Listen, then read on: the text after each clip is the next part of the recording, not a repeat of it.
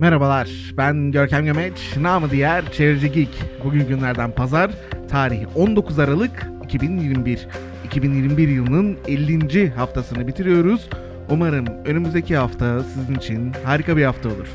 Şimdi gelin beraber bu haftanın öne çıkan ve iklim kriziyle südebi yaşamın dokunan haberlerine bir göz atalım.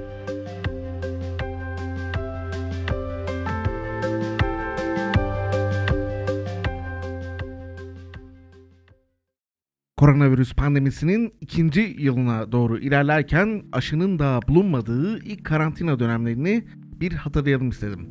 Tüm gezegende insan hareketliliği o kadar azalmıştı ki sismolojistler ölçüm yaptıkları araçları yeniden ayarlamak zorunda kalmışlardı. Çünkü insanlığın araçları ile yaptıkları titreşimler bir anda kaybolmuştu. Bu dönemde çok kısa da olsa doğa biraz nefes almış, karbon ayak izimiz oldukça azalmıştı. Ama uzmanlar karantina sonrası enerji kullanımının artacağını ve bunun büyük ihtimalle fosil yakıtlar üzerinden yaşanacağı konusunda bizi uyarmıştı ve bu uyarılar şimdi gerçekleşti. Uluslararası Enerji Ajansı'nın yayınladığı son iki rapor küresel enerji sektörünün nereye gittiği konusunda tahminlerde bulunuyor ve bu raporlara göre hem kömür hem de yeni bir enerji artıyor. Gelin kimin bu süreçte baskın çıkacağını beraber keşfedelim. Pandemiden önce bile kömür sıkıntılı zamanlardan geçiyordu. Düşük fosil gaz fiyatları ve güçlü bir yeni bir enerji sektörü kömüre ihtiyacımızı azaltmıştı.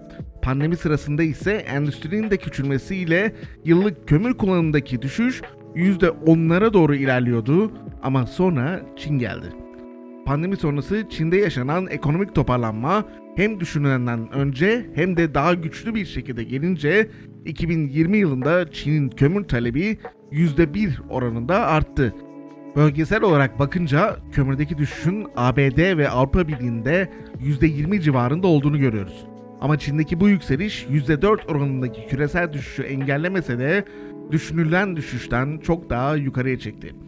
Bu yıl ise elektrik talebinin düşük karbonlu çözümlerinden daha hızlı bir şekilde büyümesi ve artan fosil gaz fiyatları ile kömürden elektrik üretimi %9 oranında bir artışla geri dönüyor. Her ne kadar küresel enerji üretimindeki payı dediğimiz gibi özellikle Avrupa Birliği ve ABD'de %20 civarında azalsa da Hindistan'daki %12'lik ve Çin'deki %9'luk talep artışı küresel kömür talebini de eksiden artıya çekiyor. 2021 sonunda küresel kömür talebinin 2013 seviyesinde olması ve %6 oranında artış göstermesi bekleniyor. Kömürün bu seviyelerde olması hem de iklim krizi konusunda farkındalık bu seviyedeyken oldukça mantık dışı aslında. Çünkü kömür insanı ile oluşmuş iklim krizinin tek başına en büyük zarar veren kaynağı. Kömürün yakılması küresel karbondioksit emisyonlarının %46'sından yani neredeyse yarısından sorumlu. Yani kömürde artış iklim krizinin katlanarak artması anlamına gelmekte. İyi haber ise yeni bir enerji sektörünün hızla büyüyor olması. Ulusal politikalar ve COP26 sonrası verilen kararlar yeni bir enerjinin 2026'ya kadar küresel enerji sektöründeki büyümenin %95'ini tek başına sağlayabileceğini gösteriyor. Yani 2026'ya kadar yeni bir enerjiden üretilen elektriğin kapasitesi %60 oranında artarak 4800 gigawattı geçecek. Bu da şu andaki fosil yakıt ve nükleer enerji kapasitesiyle aynı miktarda. Burada bu artışın %43'ünün gerçekleşeceği pazarın Çin olduğunu hatırlatmakta fayda var. Çin'in enerji sektörü üzerindeki etkisini küçümsemek gerçekten komik olur. Çin'in enerji için kömür kullanımı da benzer bir şekilde tüm kömür tüketiminin üçte birine eşit durumda. Çin büyümeye devam ediyor ve şu anda elektrik ihtiyacı ve ağır sanayinin büyümesi yeni bir enerjinin kaldırabileceği bir seviyede değil. AB ve ABD'nin altyapısı ise yeni bir enerji ile değişen politikalar ve planlanan daha hızlı bir şekilde büyümekte. AB 2030 yılı sonunda hedeflerini normalden de aşacakmış gibi gözüküyor. 2021'de yeni bir enerjinin özellikle tüketicilerin de desteğiyle güneş panellerinin yeni bir rekor kırması bekleniyor. Öyle ki bu yılki yeni bir enerji kurumlarının neredeyse yarısı güneş panellerinden oluşacak. Yeni bir enerjinin geleceği bu büyüme ile devam edecek gibi gözüküyor. Ama gezegenin geleceği Çin'in net sıfır konusunda ne kadar istikrarlı olduğuna bağlı. Kömürdeki bu artış pandemi sonrası beklenenden daha fazla yükselen tüketim ihtiyacına bağlı gözükmekte. Eğer Çin net sıfıra belirlediği tarihte ulaşmak istiyorsa kömürüyle ilgili ciddi değişimler yapmak zorunda. Bu durum sadece Çin için değil, Hindistan, Japonya ve Kore için de geçerli. Her ne kadar bu ülkeler sınırları dışarısında kömürlü termik santral kurulumunu yapmayacağını söz verseler de kendi içlerinde hem kömür hem de yeni bir enerji konusunda beklenen hızda ilerlememekteler. Açıkçası bu tüm küresel dünya için aynı çünkü Uluslararası Enerji Ajansı'nın 2050 yılına kadar net sıfır raporunda 2026'ya kadar olan yeni bir enerji kapasitesinin yıllık büyümesi normalde %80'den daha fazla olarak öngörülüyordu. Eğer 2050'ye kadar net sıfır emisyona ulaşmak istiyorsak, güneş panelleri ve rüzgara olan yatırımların önümüzdeki 5 yıl içerisinde iki katına çıkması gerekecek. Hükümetler 2050'de net sıfıra ulaşmak istiyorsa, ulaşım, sanayi ve binalardaki tükettikleri enerji ile tüketmedikleri enerjiyi yani verimliliği de düşünmek zorunda.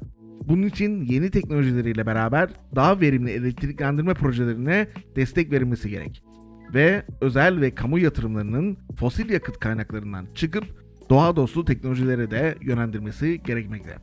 Ama en başta Çin ve Hindistan'ın ve özellikle hızlı gelişen Asya ülkelerinin ilk önce yerel politikalar yerine küresel iklim politikalarına uyum sağlaması ve gelişen ülkelerdeki yeni enerji projelerine destekler verilmesi gerekmekte.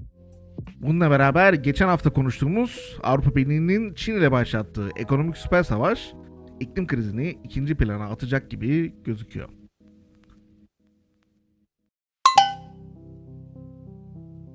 Evet bu haftanın öne çıkan raporlarını ele aldık. Şimdi gelin isterseniz haftanın diğer öne çıkan iklim haberlerine bir göz atalım. İskoçya son bacayı da devirerek kömüre elveda dedi. İskoçya'nın son termik santralinin bacası 50 yıllık egemenliğini geçtiğimiz perşembe günü kaybetti ve İskoçya Başbakanı Nicola Sturgeon'un da düğmeye basması ile tarihe karıştı. Sturgeon Longenet termik santralinin bacasının yıkılmasını İskoçya'nın kömürüyle enerji üretme devrini bitiren ve 2045'te net sıfır bir ülke olmaya doğru gittiklerini hatırlatan sembolik bir olay olarak nitelendirdi. Yeni bir enerji sektörlerinin giderek büyüdüğünü belirten Sturgeon, gelecek 10 yılın İskoçya'da daha iyi yeşil işler yaratacak, enerji güvenliğini güçlendirecek ve yerel ekonomilere destek sağlayacak değişim yaratacak bir dönem olacağını belirtti. AB 2030'a kadar binalarda fosil yakıtla ısınmayı sonlandırıyor. Avrupa Birliği binalardan kaynaklanan sera gazı emisyonlarını azaltmak için binalarda enerji performansı direktifini değiştirmek için yasa teklif verdi. Evler, okullar, hastaneler ve ofisler olarak adlandırılan binalar AB karbondioksit emisyonlarının o %36'sından sorumlu ve bloğun enerji tüketiminin %40'ını oluşturuyor. Yasa teklifine göre binalar ilk başta notlandırılacak ve tüm yeni binalarda 2030 yılına kadar iyi yalıtımlı ve yalnızca yeni bir enerji kaynaklarından elektrik kullanarak ısınacak. AB 2027'den itibaren üye ülkelerdeki binalara fosil yakıtlı kazan kurulumları için destek vermeyecek ve üye ülkelerden de en geç 2040 yılına kadar ısınma ve soğutmada fosil yakıtların kullanımdan kaldırılması için yol haritaları geliştirmesi bekleyecek. AB bu yasa tasarısı ile enerji faturalarını düşürmeyi, fosil gaz ithalatına olan bağımlılığı azaltmayı ve enerji yoksulluğuyla mücadele etmeyi planlıyor. Evet bir haftanın iklim haberlerini daha beraber göz attık. Bu gibi haberleriyle gündemi ve çözüm önerilerini öğrenmek için beni yani Çevirici Geek'i Instagram ve Twitter'da da takip edebilirsiniz. Çevirici Geek ile bu hafta podcastına ek olarak Apostol'da yayınlanan Çevirici Geek bülteni de bu podcast'ın e-posta olarak her hafta dijital posta kutunuza düşeceği bir haber platformu. Apostol'da yayınlanan Çevirici Geek bültenine ulaşmak için apostolnews.com adresini ziyaret edebilir ya da sosyal medya kanallarımda bulunan linkleri tıklayabilirsiniz. Daha iyi bir gelecek için kendinize ve çevrenize çok iyi bakın. Sevgiler.